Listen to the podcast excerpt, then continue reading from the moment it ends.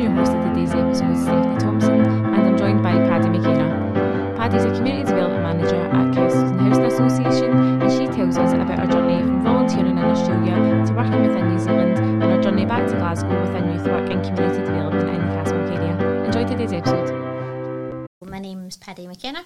I'm the Community Development Manager at Castleton Housing Association and um, currently that's my role but I've had a bit of a kind of journey within CLD and um, I think like most folk you kind of end up on the journey you don't quite mm-hmm. know why or where you're going um, but personally in Castleton Housing I started as a community development officer and was really lucky that I was able to build the role um, and build the team so we've now got um, like four kind of community workers mm-hmm. and some freelancers. Um, but shall I go way back to kind of how it started? Yeah, yeah. how did you end up at Castleton? So, um, my first kind of role that I would regard as being like in the community, mm-hmm. um, apart from you know working in Farmfoods and working as a waitress, which I think really gives you the skills to be working kind of frontline Definitely, work. no one knows more about communities than people that work in like local supermarkets like totally. that definitely. Totally. Um, but I did um, psychology as my undergrad. Um, and initially that was based on one chapter in a biology book when I okay. was doing like higher human biology. And there was you know one chapter called psychology. Um, hadn't heard the word. And I was like oh this is about humans. This mm-hmm. might explain this really odd human behaviour that's around all the time. Um, and was that something that always interested you, like working with people and like human behaviour, those type of things? So, you know, yes. So basically, probably realise my name's Paddy, which is generally speaking a male's name, and I'm um, female, and I've, that gave me a very quick insight into not understanding human expectations and human behaviour. So ah, yeah. I've been called Paddy since um, I was 3 mm-hmm. and all through primary school, you know, that was my name. Mm-hmm. Didn't recognise it as anything different. And my first day of high school, my mum says to me, "Oh, by the way." Paddy's um, a boy's name. Your real name's Patricia. You're probably going to get bullied for it. Have a lovely day. Oh, great! And I was Thanks like, for heads up, oh, first existential crisis. um, and then going into like high school, there's much more obviously gendered expectations. Yeah. Um, I just found it all really confusing because in my household it wasn't particularly gendered. Mm-hmm. Um, well, it was in many ways, but not in kind of obvious ways mm-hmm. like the sports you play or like traditional ways yeah, as such. Yeah, yeah. Um, and I think that gave me, when I've reflected on it, my first kind of um, curiosity around social etiquette mm-hmm. and human behaviour. Why? Why? The kind of why, which um, I'd like to say that I was just a really early critical thinker, but I don't think that was the case. um, so that kind of when I saw this um, chapter on kind of psychology, I was like, oh, that's about humans. Mm-hmm. Like, I'm going to apply to do that. And the school I was at, which a lot of folk will resonate with. You know, there wasn't a careers advisor, there mm-hmm. wasn't the expectation that you would be somebody who went to uni. Right, okay. Who, so that wasn't the norm? No, and it's it just wasn't from my memory and pals that I've still got from high school and stuff. It was a kind of postcode thing, and um, you know, mm it felt like it wasn't expected if you grew up. I grew up in Dumbarton, mm-hmm. um, and it just wasn't ever a conversation. I can't remember any teacher, and I'm sure some of them did, and I maybe can't remember, but mm-hmm. I can't remember it being a prominent part of my education where it's like, what do you want to be? What do you want to do? Mm-hmm. Um, you could be this, you could be that. What are you interested in? What career could you get? Um, so when I was doing my UCAS form on a BBC computer, um, I'd seen that it was a, an option. Again, didn't really know what it meant um, and got accepted. So I did that, and then had like as a honours course, so it was four years, and I just like did it. Didn't really enjoy it. Um, did you just kind of go through the motions with it a little bit? Yeah, just kind of you know, for me, education and things like that, I, I didn't particularly like where I uh, grew up. So it was how to get out. Mm. So it was like I was really studious, but it was um, I, f- I felt and still feel like you know. I've got to study really hard to understand something. So like, I'd be at school, then I'd be at support study, then I'd go to the library after school. And for me, the driver was um, I want out of this place, um, and that is essentially like That's your this- ticket out. uh-huh, like, yeah. uh-huh, and I'm I don't necessarily agree with, you know, as a like adult, but as a teenager, definitely. Yeah. And I'm sure there's a lot of people that will be listening and feeling the same, whether that is from an inner city area where that's not really the, the given that you go to university, or like you're saying, people from that little bit further out that see it as this will give me somewhere else to go geographically, start over, change of scenery. And I think it's really common when you go straight from school as well to just be like, that sounds all right. Yeah, and yeah. just gonna. Totally. And then you go straight from school as a 17 year old to somewhere like um, Glasgow Uni, who I know do loads of work around kind of wider participation stuff now, but then you feel out of place there. So actually thinking again about um, kind of what led to a career in CLD and things like that was what I kind of reflected on as well is actually it wasn't the place necessarily, it was the kind of structures around it. So didn't feel at home at home, didn't feel at home at uni, didn't feel at home doing X, Y, Z, and then once you get a kind of CLD lens, you're like, ah, it's not the place, it's the system, it's the structures, it's Identity, it's uh-huh. That's what feels um, the the thing you're trying to navigate away from. Mm-hmm. But then with a CLD, CLD lens, you can kind of navigate into and understand, and then be like, ah, it's not me, it's it's the system, or you know, um, it's been there for thousands of years. yeah, exactly. So with doing psychology, um, I came out of that with a kind of um, then learning the word sociology within that context Yeah. and being like, oh, that's that's what I'm interested in, um, which I felt, which is again, it's, it's funny reflecting back. I was like, oh. Well, that's me, 22 now. Over the hill. As I, I can, you know, I've got my psychology, and I did um, kind of look at pursuing that, and just didn't essentially. But um, straight from kind of uni or during, I can't quite remember. I got um, a job with the National Autistic Society, Cool. um, mostly working with uh, young adults with autism and supporting them to access things that they should be able to access. You know, going to the bowling, going to the cinema, socialising, connecting, um, as well as um, laterally supporting a couple of um, young people attending uni.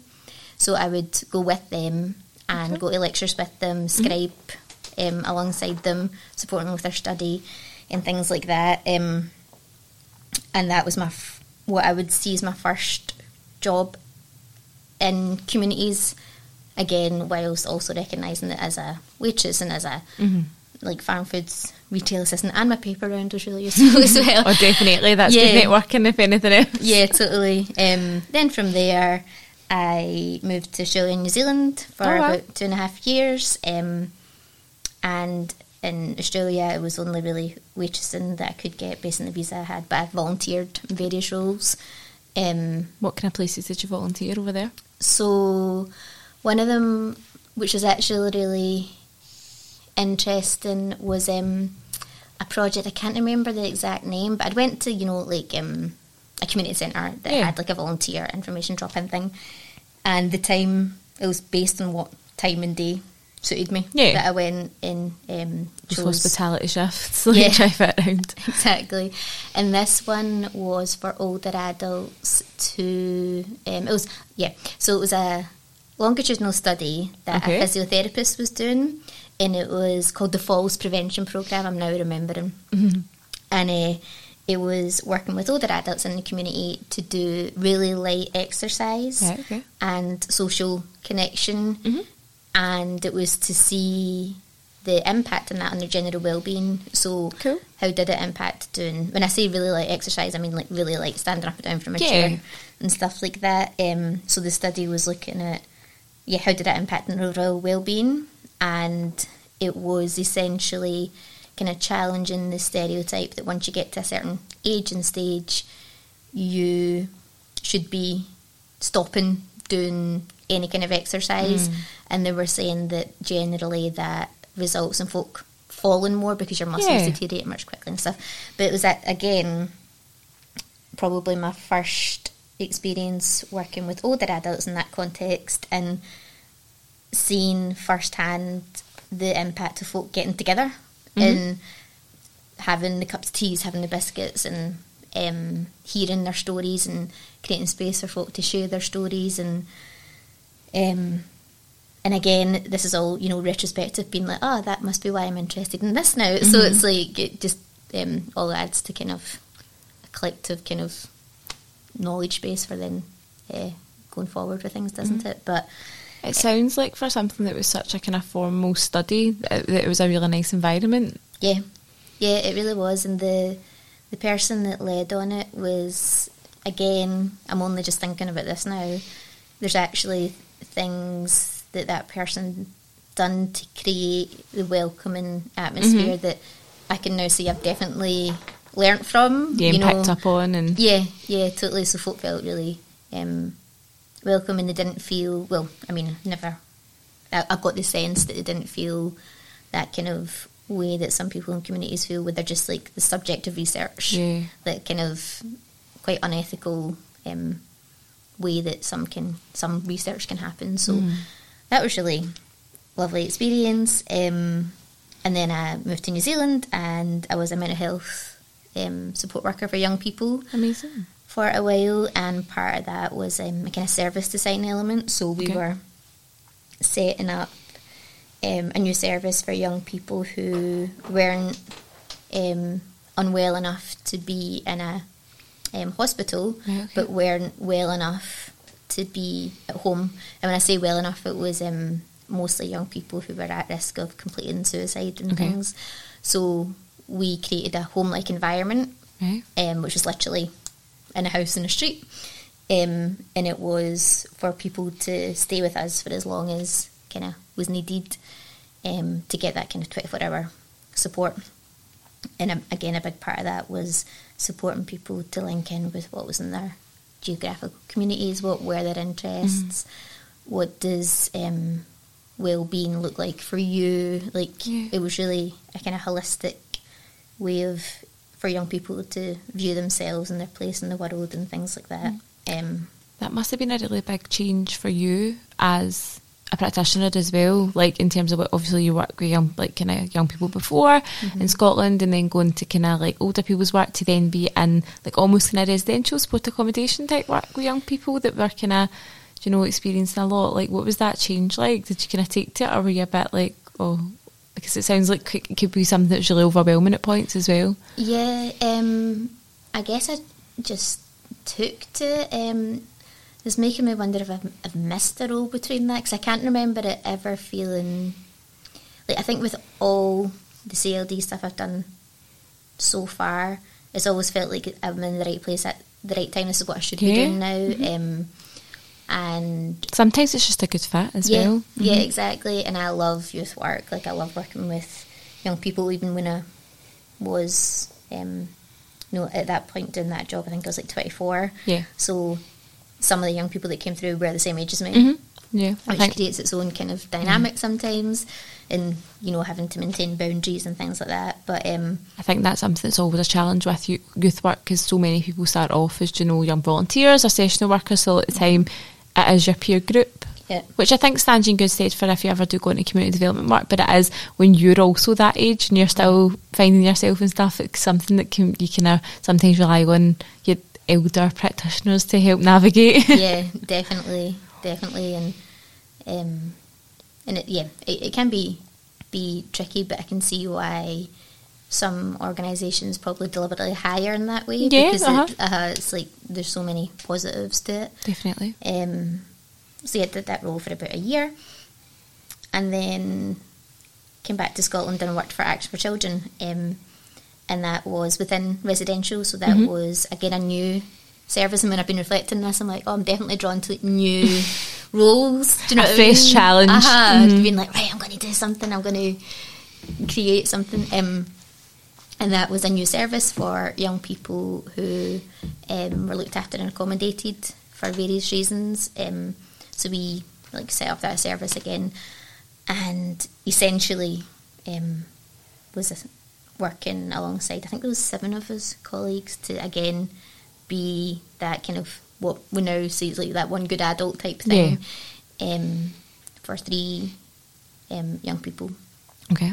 So did that for three years, and then um, applied, and that then um, within all that, actually, I was thinking, what what what further education will I do? Like, what qualification will I get?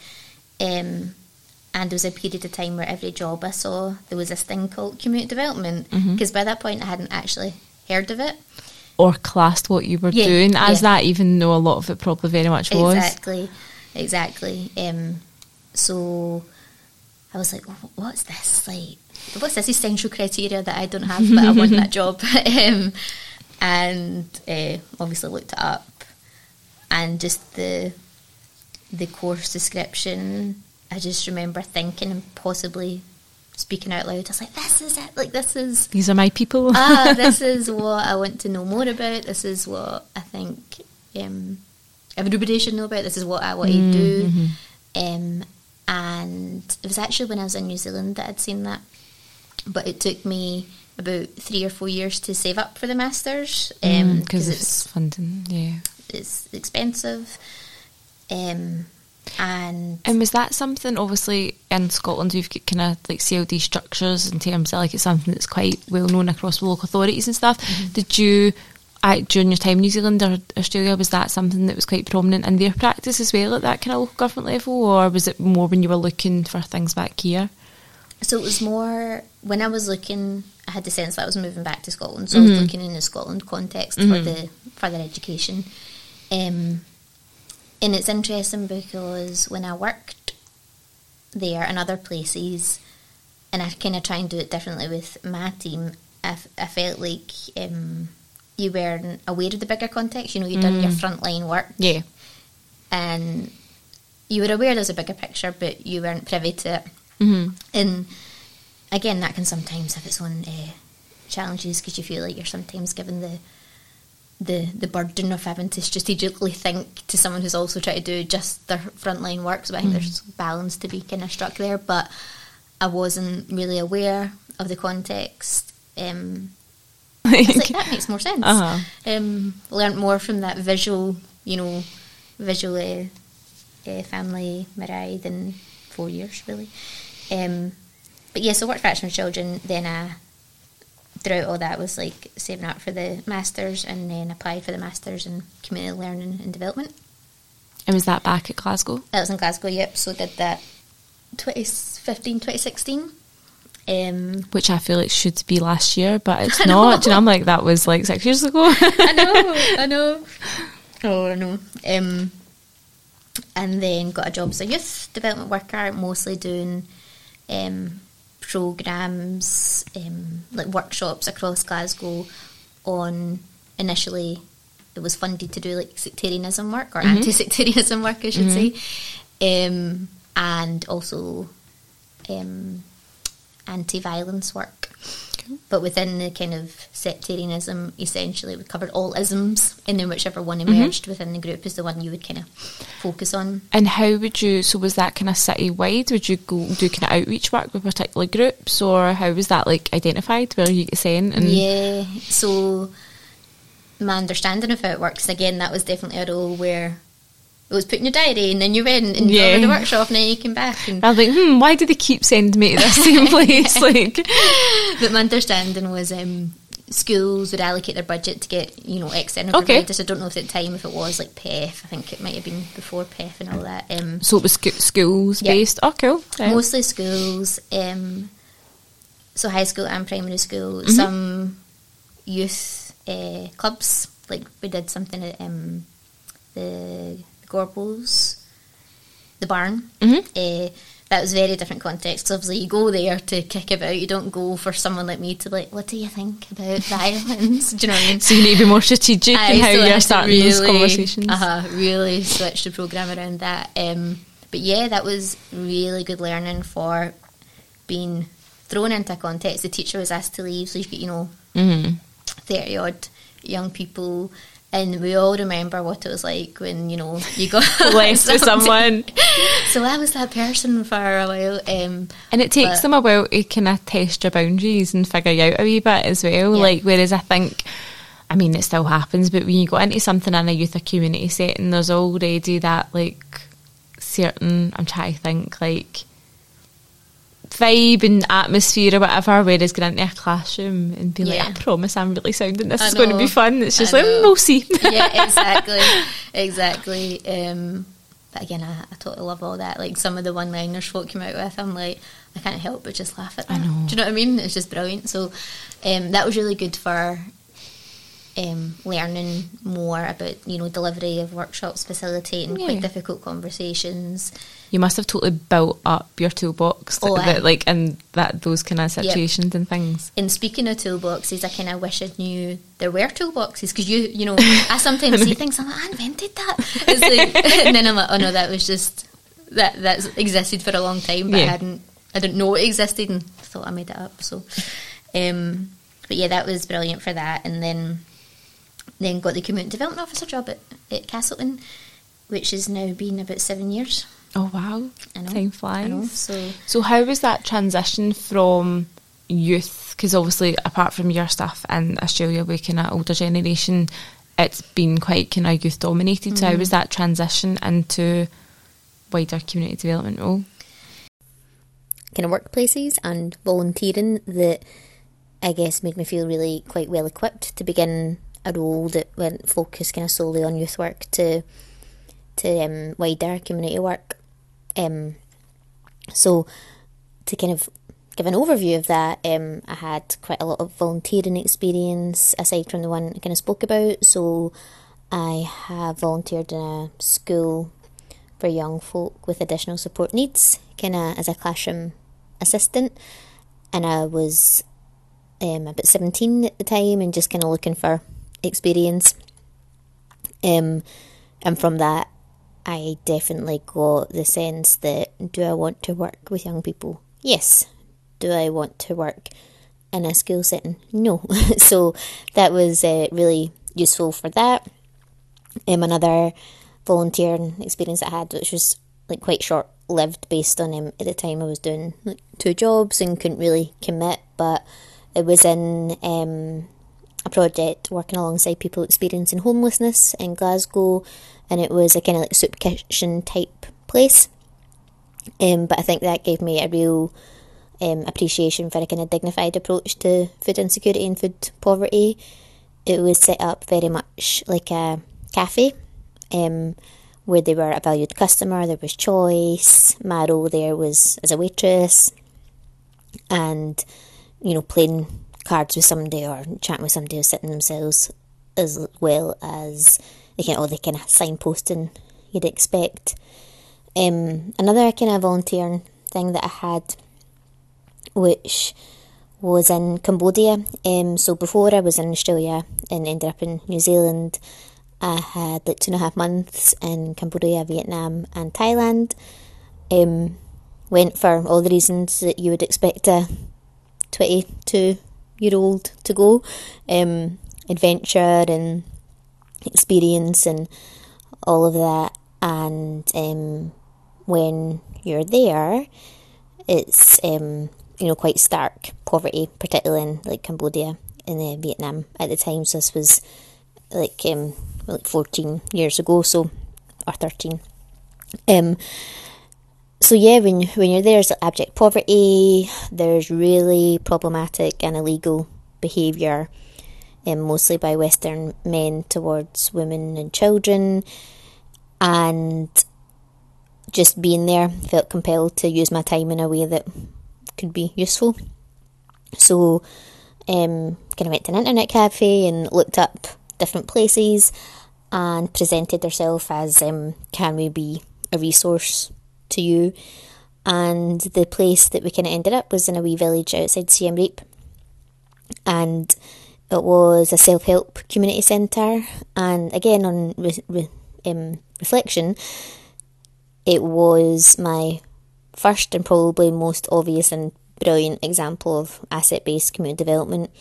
So that was um, a kind of an NGO started by a young man that lived in the village who essentially wanted to create a space for children to access free education because at the time there was a kind of bigger public school a wee a wee travel away but still um, quite close. But there was a kind of monetary expectation for things like uh, you know notebooks uniform um, and also to pay some of the, the teachers as well. So he didn't have an education himself um, based on having to work as a child and he tells the story of having a few jobs and um, doing one of his jobs in a tourist bus stop and, folk in the bus taking photos of him and he talks about it being a real kind of turning point around why won't I or the folk in my village have that camera? Why won't I or the folk in my village be on a bus like that. And he tells the story of then dedicating himself to earn as much money as he could to create a space for his village. Um, and with 700 American dollars, that's what he did. And um, I looked quite recently and they're doing really well and got a huge kind of sustainable development project and things. So really lucky to to be involved in that. And when I say about it being asset based community development, one of the things that really struck me was um, my friend and I were really keen to avoid the kind of white saviour um, kind of uh, volunteering that can sometimes happen in places like that. And we were very much um, made aware that you know we weren't the experts. The the local teachers there were the experts. The local young people were the experts, and we were there to assist and to be a temporary resource. But they had the resources that they needed, and that was predominantly um, the people in the village. Um, and the main kind of focal point of that project at that time was English learning, and they just wanted the young people to experience as many accents as possible. So um, we kind of hoped it would be other people that left after us with perhaps an English accent or Australian that would reduce the Scottish twang that developed very nicely over the few weeks. So that again didn't know but what was involved in, but it was definitely asset based community development. Um, another training and volunteering opportunity I had was with EcoSay, and that was back in Scotland. And that was um, when I lived in Glasgow again, and that was um, an advocacy, or sorry, is an advocacy charity, um, and their advocacy is directed to working alongside people who experience mental ill health and who have learning and physical disabilities. So their training was brilliant. I think it was like four weeks, and that really equipped me to do all the things you'd expect an advocate to be able to do, um, have a better understanding of people's rights, of the um, parts of society that they were excluded from based by design, I suppose. And my role there was um, visiting a young family once a week, um, so two parents with learning disabilities and their wee baby, and to be a support for them in whatever way was kind of needed, which in the advocacy role was, you know, supporting with life admin, what, what what's this meeting about they've been invited to, and then attending meetings um, if the person or people wanted me to, and you know, stopping a meeting with a multidisciplinary team team to ask what that dragon word meant, what the acronym is. So, um, and I, I should say that all the volunteering I've done, it's um, had to link in with my, my paid role because it's always been alongside like paid work. So I think sometimes folk aren't um, confident enough to you know approach somewhere and say like, I can volunteer, but what learning opportunities will you give me? It has to fit my life. It has to be something that um, is sustainable for me and EcoSay were, were brilliant at that, deliberately placing me some where that was only like a 15 minute cycle from my paid employment. Um, also volunteered as a research assistant, and that was because I was thinking about pursuing research, but then thought it would be useful if I wanted to get on some kind of masters, and that was really useful because I was kind of told different waiting rooms to go to across different kind of centres, health centres and hospitals across Glasgow. And my role in that was um, to tell people about Triple P programme, so the positive parenting programme, and ask folk for details if they wanted to um, sign up. And what that taught me was um, how to approach people sensitively, ethically, how to read body language that screams out, don't talk to me, in respecting that, um, but also putting myself way out of my comfort zone with trying to find places, but also um, approaching folk who um, are just, you know, minding their own business and I'm speaking to them. So that was like way out of my comfort zone. Um, but really useful and added to that, that toolbox.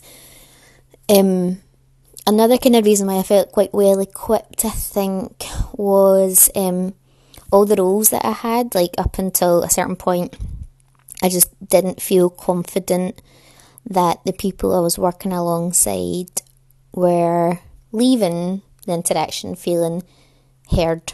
So I would go away worried, like, did I respond properly? Did they feel listened to? Oh God, did I say the right thing? Particularly when you're working alongside folk um, in a kind of respite space for mental health. And as you can imagine, lots of harrowing stories, experiences, trauma. And I just wasn't, I just wasn't confident in myself. So I found a course, which is kind of my response to things, and did a year long certificate in counselling, which um, was, I would say, probably the most difficult thing I've ever done.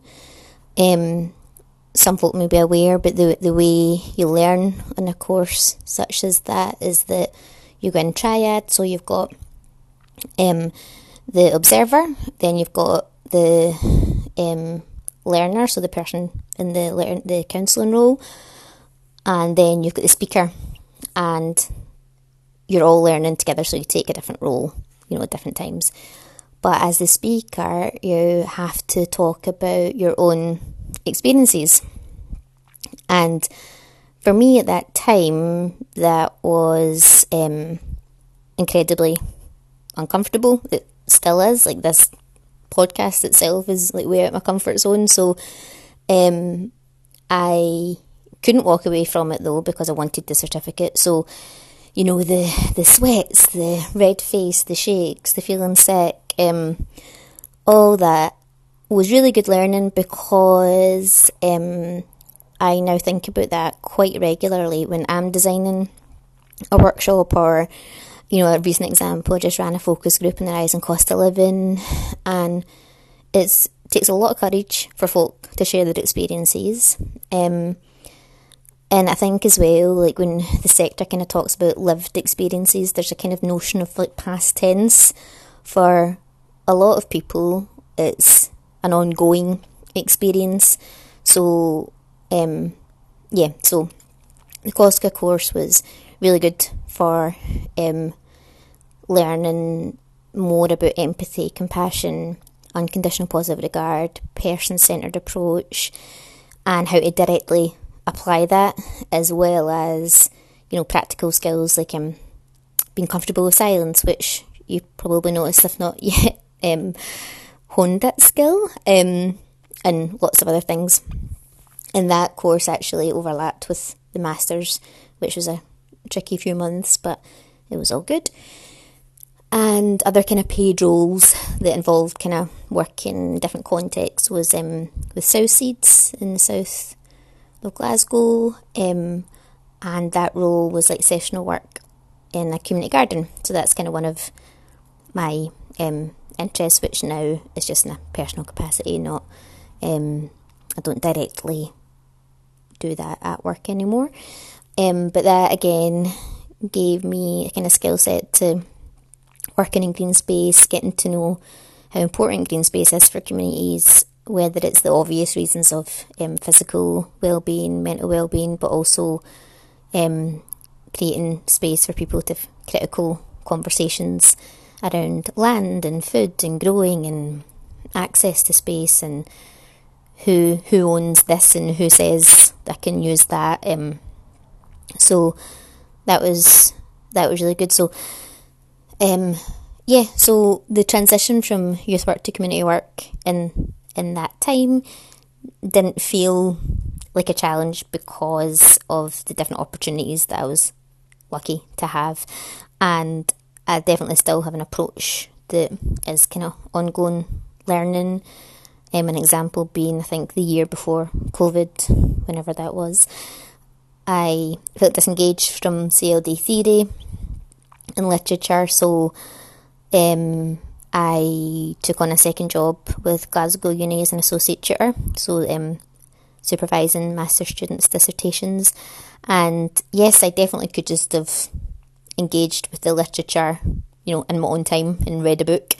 Um, but I, you know, I learn better when there's deadlines or when you'd be letting somebody down if you didn't. So that was kind of my approach to that. And I really enjoyed that. It was challenging for different reasons. And don't know if it's something I would do again alongside a full time job, but it was it was um, good for um, that part of my brain being sparked up again. Um, and also have volunteered um, in recent years with the Refugee Women's Centre in a kind of refugee camp near Calais. And again, kind of saw what the work that they were doing and um, had time kind of mid December to mid January one winter. Um, and said, Can I be of use? This is my skill set, this is what I can offer. And yeah, went there um, for nearly a month, not quite. And that was, um, you know, kind of humanitarian work essentially, which is one of um, my interests as well. Learned loads from the people there, mostly how obviously the the folk that ended up there, just um, how people managed to to go on and still have laughter and be welcoming and be really passionate about their own communities back home, wherever that is, um, as well as learning from the people who were doing that kind of work day in, day out, some of whom are still there. I, I honestly don't know how they do it. Um, and for me, yeah, all, all these things add to that toolbox and have definitely impacted on on my practice for sure. So so what is tell us a bit about Cassiltoun Housing Association, where are you based and what's the kind of setup like there? You mentioned that you've got a kind of small team and yep. some volunteers and things like that. Yeah, so we're in Castlemilk, uh, South East Glasgow and um, our team is amazing, I think. so I'd agree with that, but I'm yeah. not biased at all. so um, currently, so we we're a, sm- a small housing association, mm-hmm. very much community led, um, and you know, very much led by our board, which is majority tenants. Okay. Very into tenant participation in its most meaningful sense. Mm-hmm. Um, so the board being mostly tenants is that something that's kind of written in the, for the board, or is that just something that came to be, or is that forgive my ignorance on housing associations? Is that like something that's a kind of rule written within the so constitution of the housing association? Expected okay. um, that tenants lead on their own uh, social housing. Okay. There is um, ongoing kind of board recruitment um, challenges across the sector, even mm. all charities, I think, but within uh, social housing, it's often really tricky because you know back in the day when um, housings first came to be, there was a real visible fight to be fought. You know, I've got mushrooms growing out my walls. Yeah. My wee one's got um, this medical issue based on the dampness. Mm-hmm. Whereas, which is still alive and well in some yes, some places, yeah, definitely. but pro- hopefully not as as much as yeah. what we've seen in the past. Yeah. Yeah. Whereas if you are a social landlord who um, doesn't have those issues, or at least takes those issues seriously that arise, Uh-huh. there's less of a visible fight to be fought. Mhm, so there's yeah. often less um, less participation at that level because it's a real, real commitment, and Mm-hmm. it's you know leading the strategic um, objectives of the organisation is a big, you know, it's a big undertaking. Personally, I sit in two boards out with um, my um, paid role, and it is really important and it's to be really valued. So the tenants that do take part, we're really thankful for that. They they are like leading. They're making decisions about their homes, their community, um, and they're brilliant. And actually, the folk that are on it, um, one of them, Anna Stewart, who thinking about role models and things. Um, there was Anna and um, some local families from Castlemilk were the first to kind of start the housing cooperative kind of movement in uh, Glasgow, and at the time they um, were in Glasgow District Council kind of housing, Mhm. and you could see the the photos of the the kind of state of the houses, and that was kind of across the board. The houses were popped up. Um, and folk, you know, moved to Castlemilk, Drumchapel, Easter House. Yeah, these kind of satellite schemes. Yeah, and um, you know, the at first folk folk tell stories have been like, "Oh my god, I've got a toilet in the house. This is amazing," and A bath, a shower. like- yeah, yeah, all that. And then um, the kind of short story is that folks say then there wasn't, you know, a long term maintenance budget. Is the kind of uh, simple way of thinking of it. So very quickly went into decline. Um, repairs weren't done, maintenance wasn't done. Because when we Um, think, I mean, like, I'm just kind of in my late twenties, so I like very much don't know what it was like before. I'm like in my lifetime, Castlemilk and Drumchapel and East House have just always been there. But when you think of the sheer scale, because I think at one Yeah. point Castlemilk was the biggest um, housing scheme in Europe. I don't know if that's population wise, but if you think of the sheer scale Yeah. of taking people out of the, um, I would do air quotation marks like slums Mm-hmm. of Glasgow out of these places, like the sheer scale of the amount of housing that was built, I, I can't fathom that in, to, in today's like you know structures or whatever. But you can totally see how places feel into decline when you think how much time and resource and funding it it took to build the scale of Yeah. like these places. Yeah, definitely. And folk that you know still live there, and folk that um, sit on our board, but also there's about five housing associations in Castlemilk, as well as you know, Castlemilk's really interesting because any kind of um, anything you see, whether it's the Jeely, whether it's a Youthy, whether it's uh, the housing, it started literally by local people. Mhm. So, um, you know, the Jeely was local parents being like, I want my Yeah. kids to be able to play, and now it's a leading play charity. Yeah, the Piece Club is known. People listening are probably nodding. Like Jeely Piece Club is known, like Aye. citywide, if not nationally, for the for the work it's done, and it Yeah. was started proper grassroots. You know. Yeah, totally. And I think um, it's. I honestly couldn't think of a like a better kind of first community development job to get. Because you guys are neighbours. The Jeely Piece Club and Yeah, Castle yeah, House yeah, Association, yeah. Yeah, literally. Um, but just being in a physical space where there's so much community activism, Mm-hmm. you learn so much from from people. And as well, Anna Stewart, she'll talk about you know um, basically this group of families got together, being like, we could do this better. I know how to run a household. I've always had to live off a budget. Mhm. Um, you know, and she talks about it as if she's, you know, saying, "Give us, give us a housing budget, and we'll do it." But essentially, that's what happened. They um, were very, you know, when we speak about like tactics and kind of radical community work, that's what they were doing. Mhm. You know, turning up at council meetings and all that, um, and they they did it essentially is the kind of short story. So they um, the council kind of signed over some houses and they formed a committee.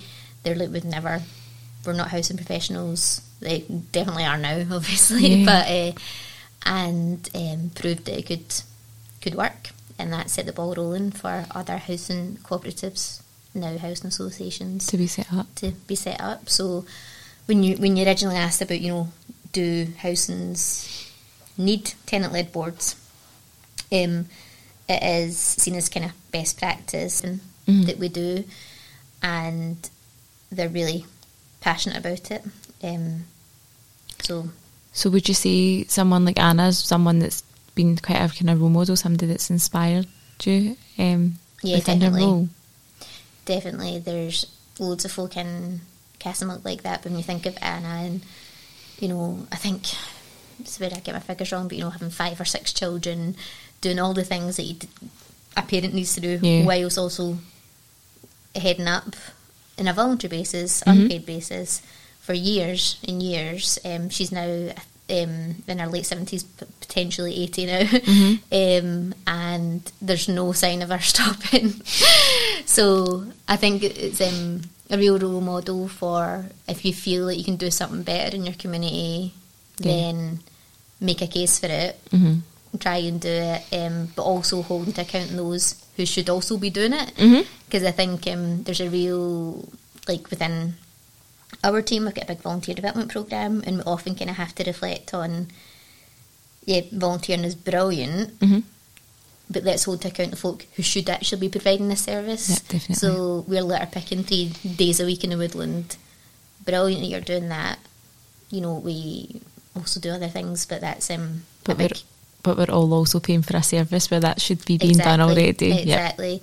And I think that's a kind of um, a wee bit of a kind of issue across the sector is that let's celebrate volunteers definitely, but you can also have really good conversations about who who should be doing this. Where, where's the service that we pay for Mhm. that isn't delivering this? Yeah. um, where's the infrastructure to support this to happen, whilst also recognising the kind of collective input um, that mean places like the woodland are now safe to go and things like that. Mm-hmm. So And do you think this is a bit off script and apologies, Paddy? Okay. Um, do you think that like stuff that's written into the Community Empowerment Act, like P, like participatory budget and stuff like that, is have you seen that aiding that a- any yet, or do you think it's something that might still come? Like just thinking about, you know, those local authority budgets and people really getting more of a say in how that money's spent. So when we're talking about those type of things, and, Yeah. and maybe saying hand that over to us, and we'll, and we'll sort it. That is that is in theory what should be happening, um, but it's just whether or not we've seen that or will see that. yeah, it's it's tricky because I think that like anything on something can sound amazing on paper, obviously, um, but even participatory budgeting.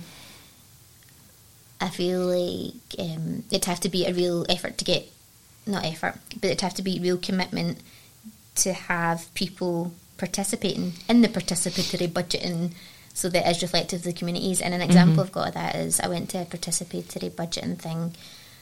It could have been five or six years ago. I'm not going to say who organised it or anything like that, but it was at, it was between two and four. So you think of a um, an area with higher than average lone parents, Mhm. higher than average children. So you're automatically excluding those who need to do the school run. Yeah, and the people in education and the yep. Well, that as well, uh Mhm. and it was the only event because I'd queried, "Was there going to be a few?" Yeah, like some a lot of people do like road shows where there's maybe different Yeah. places, different Yeah. times. Yep. Yeah, totally. And I think that, um, but that was seen as you know PB, and I I was there, so I was I was there, and so were the kind of uh, faces that you'd expect who are Yeah. involved in everything, and it's brilliant that they are involved in everything. But those little things where it's like, can we see if we're saying participatory to mean participation? Is this high up on that ladder where the time means you're excluding? Um, so for me, I'm quite um, well. Like I love PB and all that, Mhm. but it's like we need to really think of um, even the decision making. All of it should be participatory. So Yeah. who's decided the venue? Who's decided how that event is going to run? What what time it's at? Those things that um, are really important because also it could be something else that's happening in the community. Someone's got their school disco and all that kind of Yeah, stuff. hundred percent. Um, but yeah, I think the more of that in a genuine, authentic way Mhm. is definitely the way forward, isn't it? Yeah. Um, So I think there has been stuff written up um, on PB, and I think one of the things is I- I'm not going to try and claim my memory's good enough to quote whose kind of um, structure it is, but kind of rung one is it's transactional, and the last rungs it's like transformative. And I think a lot would be seen as that transactional thing where like I'll show up, I'll give you my vote, and something will hopefully happen with this, you know. Whereas actually it should be a point where everything from what money's going out, where it's going, how it's been voted on should all be decided from community members Yeah. because like you're, you're you're giving great examples of is people are more than capable of handling these decisions, these budgets, you know. Um, but no, it's just when you when you're chatting about kind of maybe challenging some of the services and, and what should be happening, but also trying to pick up, you know, and improve the community at the same time. It's a kind of two pronged thing, I suppose. yeah, yeah, it definitely is. So, in terms of um, the past couple of years, how has the pandemic affected Cassiltoun Housing? I know that's going to be majorly is the answer, but in terms of obviously, we don't need to go into like kind of frontline initial COVID stuff too much if you don't want. But even in terms of the changes that the kind of legacy it's leaving on your organisation and how you are working. Yeah, so realised that in my, wee spiel I said there I didn't touch on the actual community team's roles because it links to kind of that question. But within our team, we have a community woodland officer. As far as we know, still the only housing association um, with a woodland officer. And how many people um, listen to this are realising that Castlemilk has a woodlands from? Do you know? It's just tucked away, this wee tranquil space. I know it's It's- amazing. I love it. Um, so we've got the community woodland officer. We have a digital inclusion worker, volunteer development worker, community development assistant, um, as kind of core staff, and then we have uh, freelance roles, including community artist, community food worker, Wow. and garden assistant, and loads of amazing volunteers. Um, so with the kind of pandemic, um, all that, all the, I mean, you can just imagine the amount of project budget spreadsheets and funding that kind of underpin all that work. Uh-huh. Um, all that had to be reprofiled. So the community woodlands is a good example where we have an annual calendar of events and activities in the space, as well as kind of impromptu um, project delivery. Mhm. And we redesigned all that to be online. So you know there was virtual woodland walks where um, local families that we were already engaged with Uh-huh. went around and like filmed routes Nice. and um, that went to the woodland officer. The woodland officer would make a virtual wooden walk and take people on the sights and sounds of the woodland. Um, we had, you know, Mm-hmm. Which for people shielding is Oh, like such uh-huh. a great resource, Uh-huh. you know? Because I think, and honestly, at first we were like, we need to do something. Let's just redesign this. But folk do genuinely say that was a lifesaver. Mhm. Um, being able to still do stuff online. Um, I remember once uh, we had um, a young person who was 16 at the time. The woodlands officers sending him a photo. This is the wildflower I really need you to find. um, he's like, aye, all right. So he's going round the woodland taking Searching. it was hilarious. So, um, but he managed to find it. It was in the space that the woodlands officer thought it would be. So, for us, re- being able to redesign the whole calendar Mhm. was only possible because of the relationships we had with people in the community. Because we, you know, we couldn't go and film that walk, Yeah. but the folk that we knew wanted to do something. Mhm. So folk wanted to help in the community, and we were saying, you know, you can participate in a safe way. Can you do X, Y, Z? Um, so that was an example of what we had to do, and then um, everything, everything kind of just uh, went online. We had book launches online. We had our writing group um, made a book, Fables from the Stables, um, a collection of their work, and they worked online with a story illustrator Okay. to learn how to illustrate their own stories. So it was them that did the drawings. Oh, nice. So you know, art packs were delivered to their door, Mhm. and they worked with the story, story illustrator, and that was in collaboration with Nemo Arts. We had weekly online art workshops. Again, we'd be dropping uh, art packs to people's doors. showing her how to use Zoom in the close or through the window. Oh, wow. Um, all the things that you know, the more you engage in these kind of conversations, the more you're like, wow, across the sector, everyone was doing variations of the same thing, which Mhm. is amazing that um, everyone was just responding so quickly. Um, and the other side of things was um, Cassiltoun were leading on the um, emergency response in the area, like the Okay. food response. So, Mhm. and again, that only worked because of all the partnerships we had. So, Mhm. Castlemilk Together um, is a kind of consortium of local organisations. Um, the long, the long word, the long title is Castlemilk Together Community Food Action, um, and that partnership started about um, six years ago, and that was on the back of a local person, Thomas, who at the time um, worked in the Hideaway Cafe in Okay. the sports centre, and I, you know, I'd seen a poster where it was like he was wanting to do a free Christmas meal on Christmas Day, hmm and I was quite new in the role. I think it was the first Christmas I worked, maybe the second, and I'd seen this, and I was like, if I can help in any way, Mhm. let me know. And Thomas was like, "Do you know, I can. I'm a chef. I can do all that, but I'm not. I need a bit of support. Like, how do I put an event together? hmm And that still runs every year, as you'll know. We do like a free Christmas meal on Christmas Day. But for that event to happen, the first one, a few of us that worked in the area supported Thomas to deliver it. And after that, it seemed really obvious, but we're like, we should really be meeting fairly regularly about food insecurity and food poverty. Mm. Milk is um, regarded as a food desert. There Yeah. not a, a supermarket within um, the closest ones as the Toryglen. So technically it's a food desert. So I'm just thinking we could probably link the award-winning video from um, Castleton Primary School for folk that want a bit more context. Um, so a group, oh, I don't know what age group, but primary school I pupils, think yeah. they were that cohort. I think they were P4s. Yeah, like, yeah, yeah. it's not fair. Yeah, it's not Oh, fair. yeah. So um, we'll see if we can pop that in the, the description for folk to follow up because it gives a really good context of, do you know, what is the reality of not having access to a supermarket and the, the items that that provides on your doorstep and without cars and all that kind of thing. So Yeah. yeah, Yeah, that's a good show. It's a brilliant video.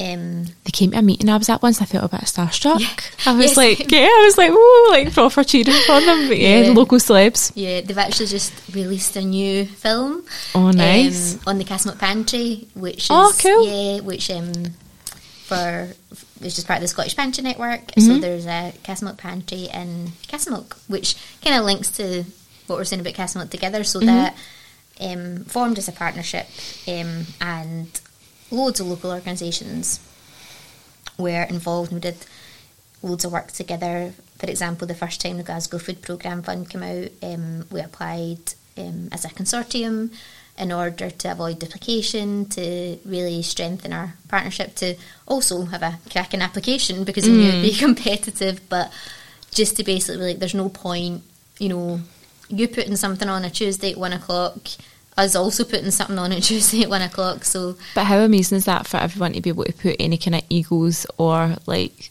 preciousness aside and say like actually we're going to get the best for our local Yeah. people if we all work together on this and that's the real strength of partnership working that I think Exactly. through Castlemilk Together really comes through. Oh, definitely, definitely. So it meant when the pandemic was becoming more of a reality, um, I was in a good position to kind of email out everybody hmm and say, I really think we should be responding to this in partnership.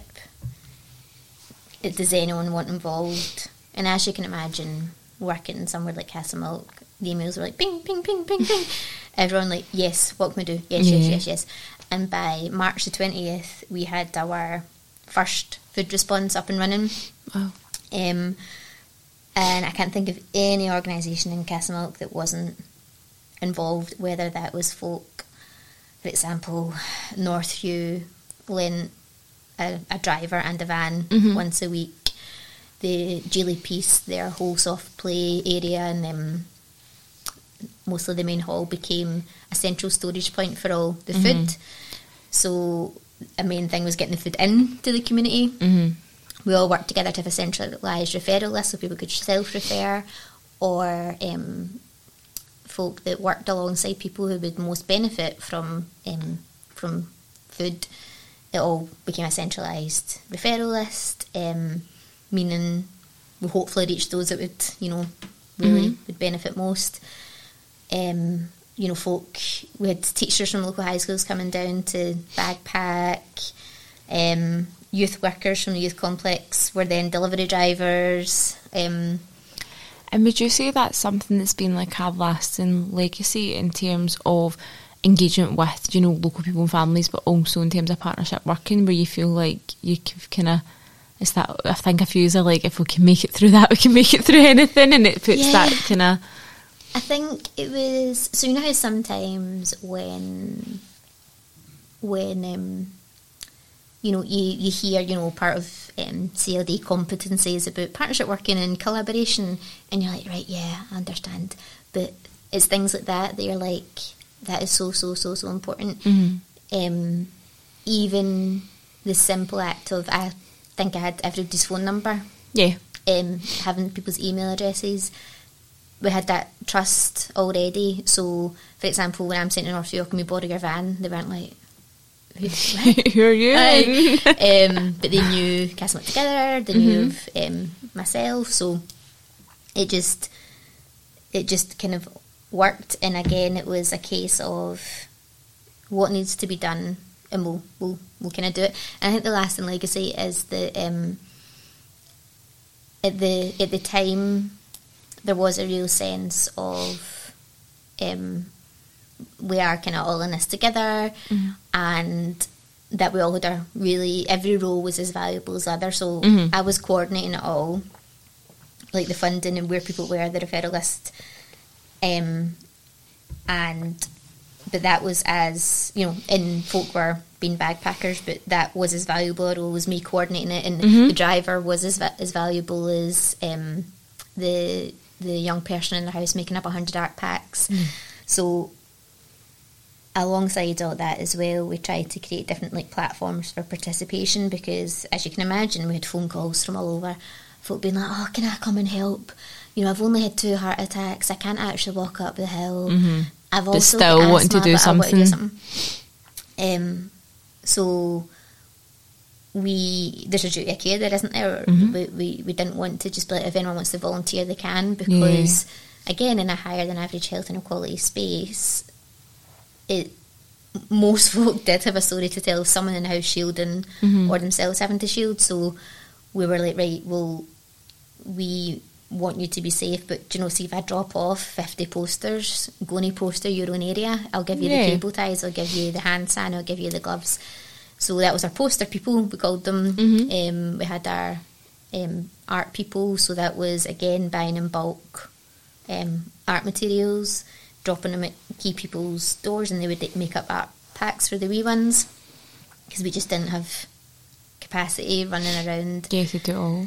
Um, we had um, supported some people to do kind of open mic nights on online, um, and also like key people that got involved would be saying like the normal usual means for people to know what's going on in the community are now all closed. Mhm. See if I phone you and again and tell you what's going on, go and wander around and tell Mm, folk. mhm. So we, we kind of did all that, but yeah, I think the legacy is definitely because folk were phoning us all the time Mm-hmm.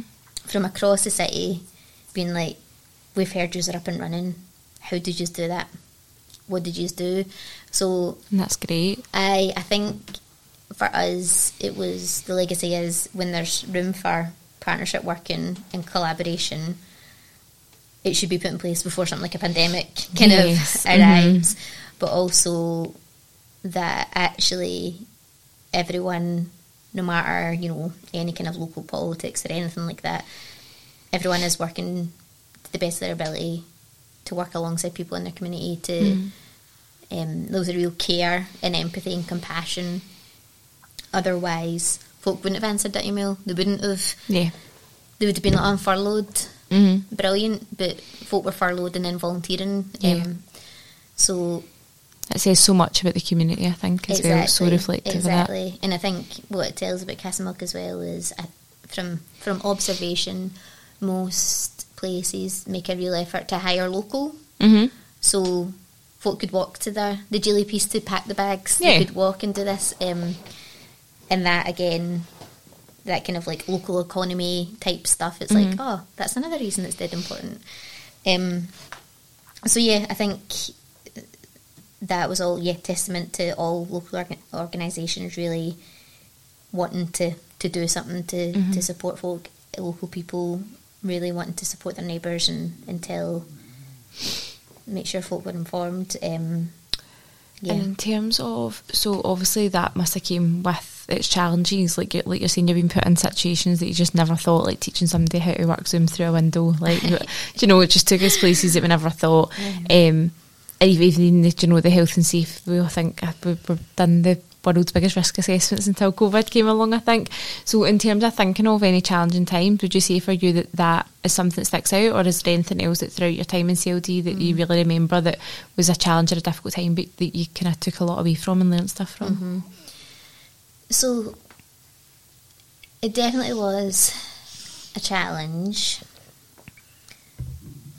in more of a um, like for the for example when it first hit I worked every day all day for 23 days and my flatmate was just like you need to stop Mm. so the kind of most tangible challenge was time like this needs to be sorted hmm and And I think that's reflective of the role as well Yeah. because you, if you're working with people in need in crisis, Mm-hmm. that doesn't switch off at five o'clock when, and, and it would be another role where you go, right, that's me, No one's emailing me now after five and Yeah. switch off. You're going to maybe having to force yourself to go up the road and knowing that actually people do are still phoning and Yeah. emailing because that doesn't go away just because an office closes or. Yeah, exactly. And I think that was, um, and it, it's tricky to kind of explain it, but I do think that the roles that I've had before put me in good stead to have that role. Mhm, yeah. So, for example,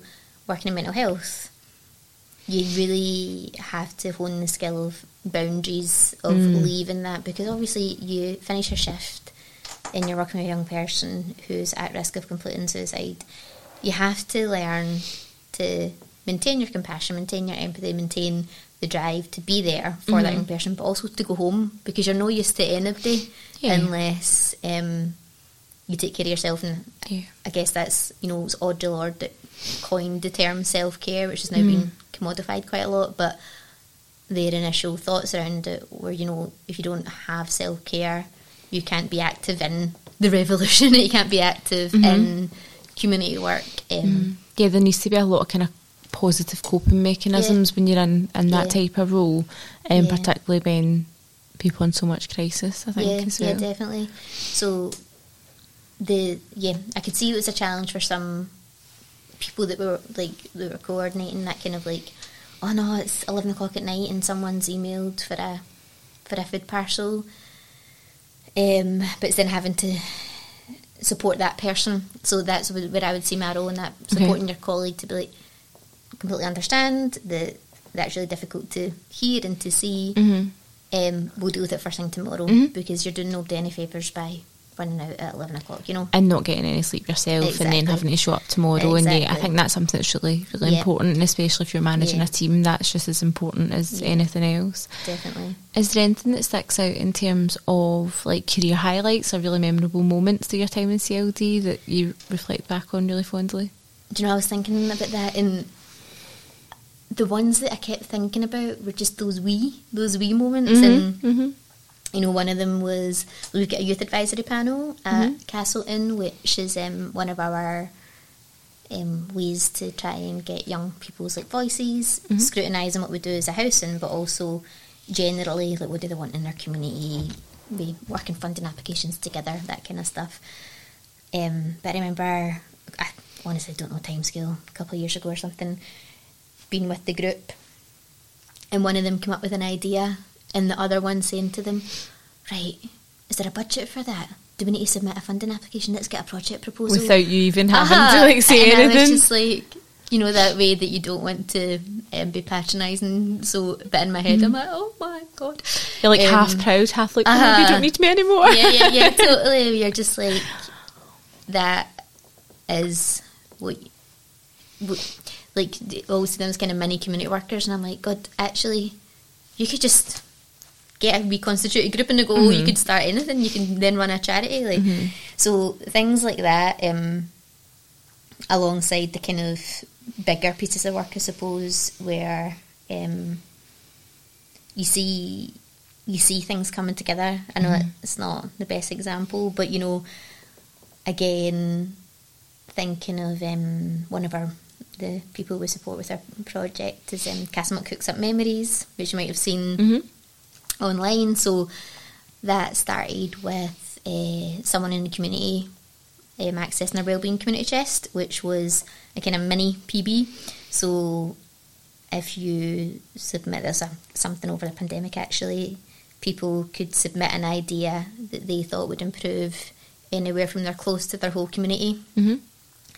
and they could get £200 worth of resources, but all the wraparound support to make it into a community development project. Mhm.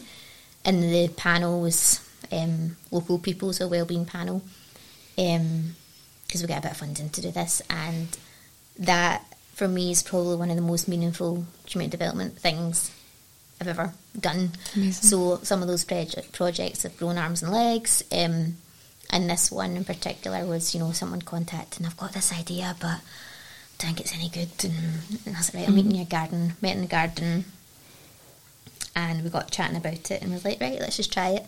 So fast forward, probably a year and a half now, there's now been over 500 books printed, which the Castlemilk Cooks Up Memory initial idea of just a social media page where people would share a recipe and the memory associated with Mhm. it. Um, Which just warms my heart so much. oh, All so that. good. It's so good. Um, and yeah, so that that all came together again when I was initially chatting about. Um, we had so many different funding streams that we had to reprofile hmm as long as they still met the outcomes, whether it be about social connectedness or um, well, general well-being. A lot of our kind of funding streams have those outcomes. So this person was able to really move forward with their idea, where they could um, they created a, a group that kind of chose what recipes, what books. They worked again with Nemo Arts to graphic design it Amazing.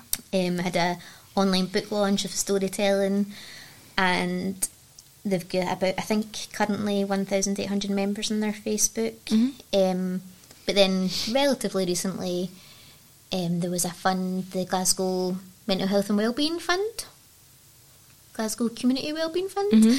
They've all got quite similar names. um, they did the kind of quite unusual um, to me, and I still feel quite young in the sector, but you could host monies for an unconstituted group. hmm So we applied, Which is a real gap. aha, because that's that's where you want the funding to go. So we applied on behalf of ourselves um, and, and got the monies and supported two other individuals and groups. So we host the monies and support them to do their project. Brilliant. And Castlemilk Cook Memories was one of the ones that we got the monies for, and part of that they're doing kind of um, at, uh, three big community meals, printing more books, getting people together. Their last community meal was over 50 people, and the first one was over 70. Yep. And for us, we, myself and my colleague Jodie, we, um, it's very much kind of topsy turvy the way community projects normally kind of run. Mhm. So they are very much the leaders in it. We have shared with them our project planning template. As a team, we use the Gibbs reflective model around, you know, what went well, what what could you do better, what have you learned. So we are with them on that. Yep. You know, this is a budget template, and that's reached people that don't engage with us. And I should say that a, a barrier working in community development within housing is the obvious barrier of um, the folk you might want to engage with might be in like rent arrears. Mhm. So I don't have access to that um, none of my colleagues. Mhm. You, you know, anyone can walk into Castlemilk Stables and be in X amount of interiors, and not one person would say anything. Mhm. You know, they're there for a community meal or they're there to join, but it's that obvious kind of are amazing. Um, I mean, they were amazing then anyway, but their project Yeah, is the really grown. success of the project. Uh-huh. yeah. Um, and they're a real advocate for getting involved. If you've got an idea, come along. Mhm. They're brilliant at engaging. They're so. Um, like we've learnt loads from how they interact with people, Mm-hmm. how they um, how they kind of challenge things. So like th- we have conversations a lot about how you know you you're just seen this as well. You know you'll see a poster and it'll be like six week training course for us to teach you how to cook on a budget. And they're like, if anybody knows how to cook on a budget, it's folk people that who are on a budget, yep. Aye. Mhm. So um, this completely challenges all that, where it's like there's so many amazing cooking skills in Castlemilk. You're sharing that existing like expertise Exactly. and knowledge Exactly. and yeah. Celebrating that. Um, and also celebrating folk who are like, this is my dinner because I don't know how to cook. Going to somebody show Mm-hmm. me. And then there's, you know, 20 comments, folk going, oh, that looks brilliant. Oh, you'll get there, don't worry. Mm-hmm. Like, so, And it probably takes the pressure off a bit as well if it's kind of like your peer group where you're like, what do you think of this and what could I add to that? Whereas when it's in that like formal format of like a clash, I'm a bit like, oh, Totally. I can't, like, I don't want to be wrong or, um, but it just cre- creates a much more relaxed Exactly. environment as well. and we just completely are on the sidelines. So that's what I was saying to um, Bridget that runs it. I'm like, no one ever comments on our stuff. Oh, aye, because we're posting as a housing. Like, what do you expect? but the engagement and um, and again, as I said, the real advocate for um, for improvement and also holds us to. It's is not spoken about as much. It's kind of like Yeah, and to to be able to draw that line and be honest and say like, actually, I'm not given what yeah, th- what I could be and should be if I'm Yeah. spread myself too thin, and Exactly. that's when that peer support and good networks will come in to Yeah. further support people as well. yeah, definitely. As we kind of get to the end of the podcast, Yes. um, one thing I'd just like to ask is where do you feel CLD is and what kind of changes might be afoot for the, the sector? I think um, community development is in a really good place, is asserting itself as a essential profession that's flexible, adaptable, and whose insights and skill set are there to be learned from from everybody, although I am biased. Um, I feel like this is the case partly because of all the evidence over COVID that we were often those that were coordinating, leading, being essential to the COVID emergency response, and also generally, I just keep hearing and seeing like asset based community development and kind of associated jargon in a wider range of contexts, which is dead exciting and and brilliant to to hear. Um, with regards to changes being afoot, I think that I feel that we're in an interesting place around, you know, professional identity. And what I mean by that is my understanding is there's inclusive routes to being registered with the CLD Standards Council so that those who haven't, haven't went down an academic route are, are welcomed and have access to ongoing learning, etc., which is really needed. Um, but some kind of additional thoughts around that is perhaps like a piece of work with somewhere like the housing sector um, or other sectors um, to put more of a responsibility on employers as well as individual practitioners to be aware of CLD ethics, values, competencies, so that, well, for a number of reasons, but so that more people access being able to register and enrich their professional identity be part of this professional body of people and peers and networks. Um, and also so that it's taken really seriously, having community development or community engagement or community education as your core role or part of your role, and it isn't, you know, just a title that's given, which can happen. As well, I think it would be really useful for those in certain sectors to have like senior leadership have a better understanding of what it is their staff or colleagues try to do. So the meaning behind that method that they're implementing, that stall they've got, that creative consultation, the power dynamics that they're trying to break down, the meaningful decision making they're trying to put in place, all that. Um, and I've heard loads of frustration over the years of folk perhaps being the only person from a CLD background in their organisation and not being able to move forward because of blockages from above. And I feel like that comes from not fully understanding the role like, that they've recruited for, which is no one's fault, um, of course, but it's perhaps a piece of work that would be interesting to do. And I volunteer myself to be the link within Housing if anyone's listening. Um, and again, it could already be in place, and I'm just not aware, of course. Um, and I guess finally, like I think it's worth noting that some changes should be or are afoot around kind of around community recovery. So we touched very slightly on one or two barriers to participation. Of course, there's so many. You know, people not feeling heard in the past, understandable distrust, lots of tokenistic participation flying around, to name but a few. However, now there's these huge complex issues such as the rising cost of living, climate crisis, on top of you know very well established structural inequality, and is more of a kind of thought on how can we do better with enabling participation and voices to be heard at a time when everyday life is just hard for many. It's stressful, it's a constant worry, and change needs to happen with how we enable that participation and folk leading their community recovery, etc., when their lived experience is an ongoing reality.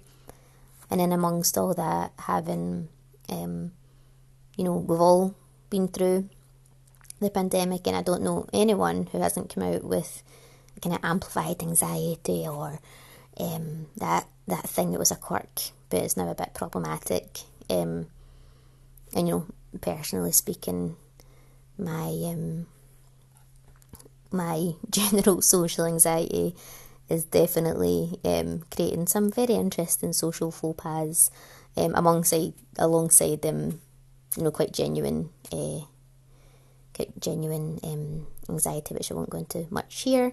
But yeah, just how do we enable that and take care of each other and ourselves as a sector?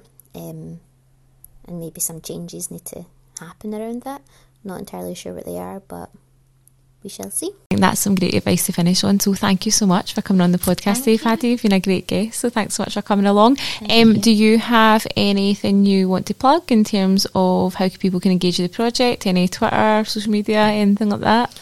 Yeah, um, our community team Twitter is at Cassiltoun, Mm-hmm. Spelled a bit funny, so it's at and then C A S S I L T O U N. Mm-hmm. Um, and that's the best place to kind of see what we're doing in a work capacity. Perfect. Thanks so much, Paddy. And as always, you can join us over on Twitter at CLD Talks um, and find out about upcoming episodes and join in our conversations. Thanks.